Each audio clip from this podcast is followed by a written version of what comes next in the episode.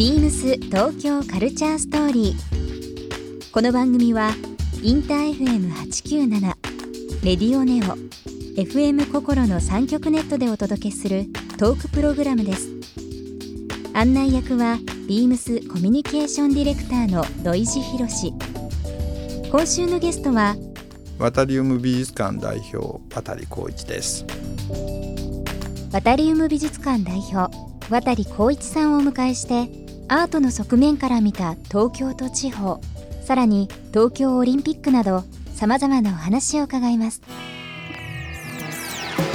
ビームスビームスビームスビームス東京 Culture Story Beams Tokyo Culture Story. This program is brought to you by Beams. Beams ありとあらゆるものをミックスして自分たちらしく楽しむ。それぞれの時代を生きる若者たちが形作る東京のカルチャー Beams 東京カルチャーストー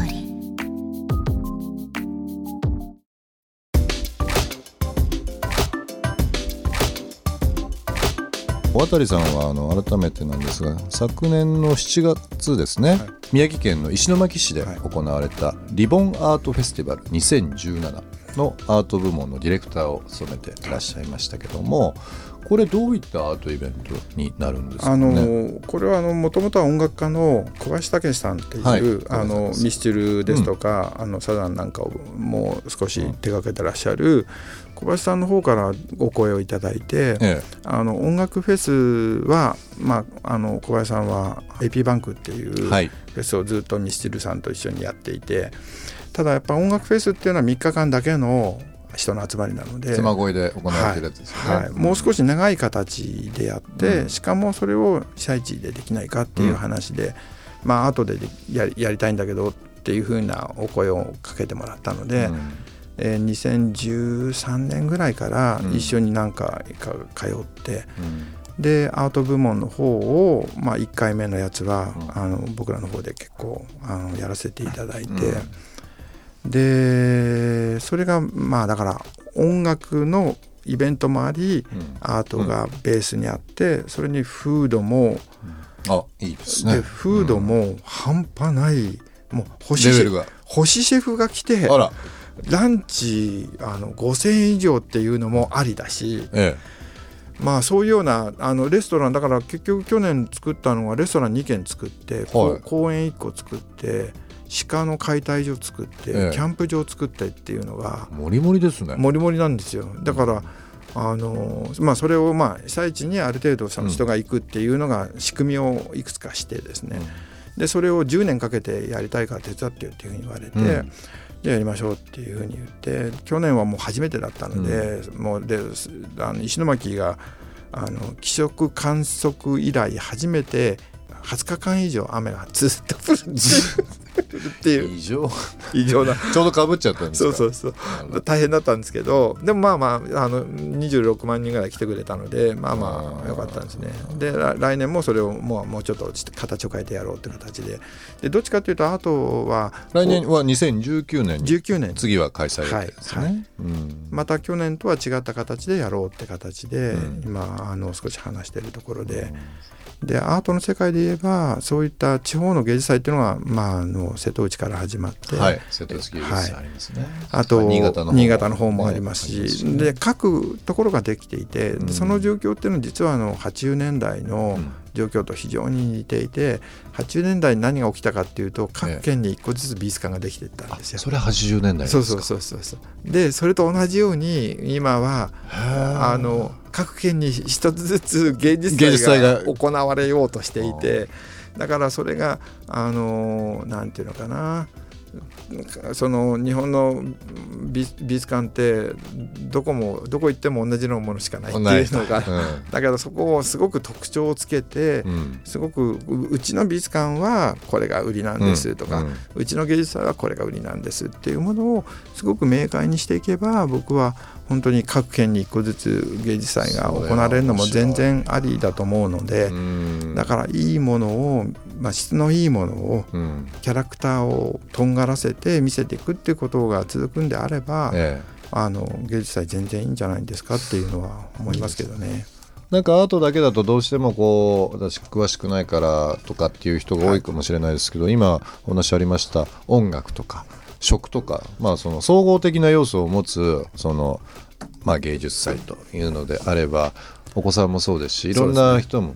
行きやすいですね。リボーンの場合はあの、まあ、発起人が、うん、まあ、小林武さんっていうこともあったんで、うん、まあ、なかなかの勘違いされる方も多いんですけどあの人もパンクな人だから、うん、そうなんですね。2, 2時間前に、もうじゃあ今日はどこどこの浜で、ええ。えー、とピアノ弾こうとかって言ったら スタッフがバーってあの電子ピアノをそこの浜に持ってってセットして2時間後弾いてますからね。えー、で50日間ほぼあの人どっかで全部弾いてた。芸術祭の間芸術祭の間、えー、多分8割か9割ぐらいもうバックやったり自分が誰もいない時は自分がもうそれこそあのドビッシーからもうサティまで弾ける人だから、うん、もちろんポップは全部できるできるんだけど、だから本気でしたね、なかなかすごかった。あの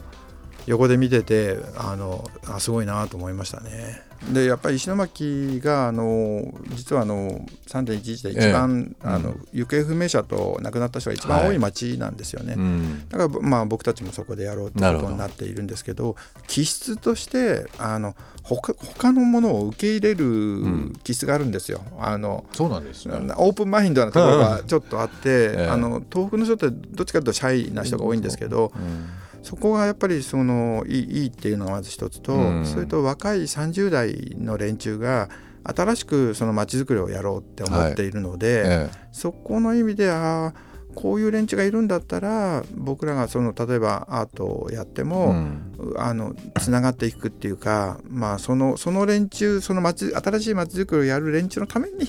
その、うんアートのあの芸術祭ややるんだったら、意味があるのかなと思ってなるほどお付き合いしてるような感じですかね。渡さんちょっとあの、はい、あっという間の1週間となりましたけども、はい、最後にちょっと一つだけ質問をさせていただければなと思っております。東京カルチャーストーリーという番組のタイトルなんですけども、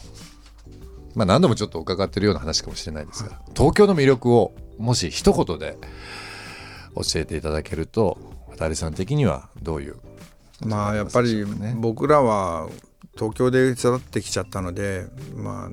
嫌なところもいっぱい見てるけど、うん、やっぱり愛おしいっていうのが一番ありますね。うん、でまた可能性もいっぱい持ってるまだ街だと思うのであの新しく生まれ変わってほしいなって東京って長くなっちゃうけど何回も壊れてるじゃないですか。何回もそうですね、えー、震災があって戦争があって、全部ダメになっちゃってるところを、もうすぐに再生して、あの新しいところに住んできたので、やはり21世紀に向けてそれを、あのまあ誰かがもしくは自然に新しい街に変わってシフトしていくっていうのを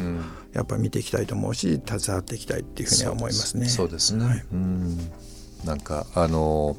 お話を伺ってるとその過去の東京と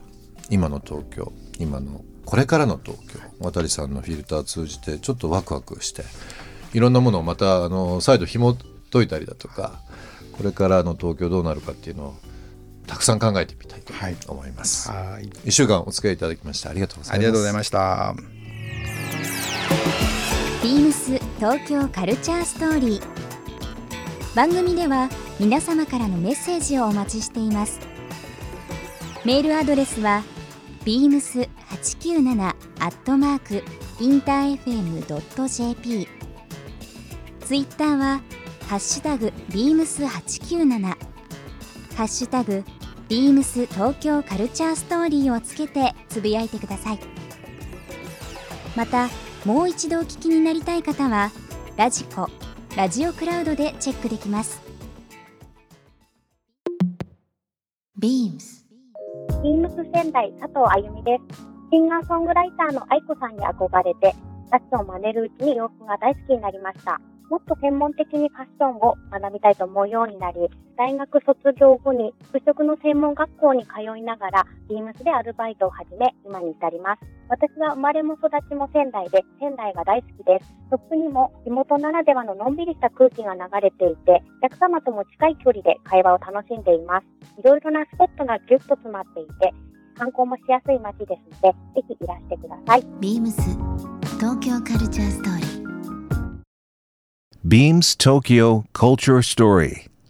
This program was brought to you by Beams.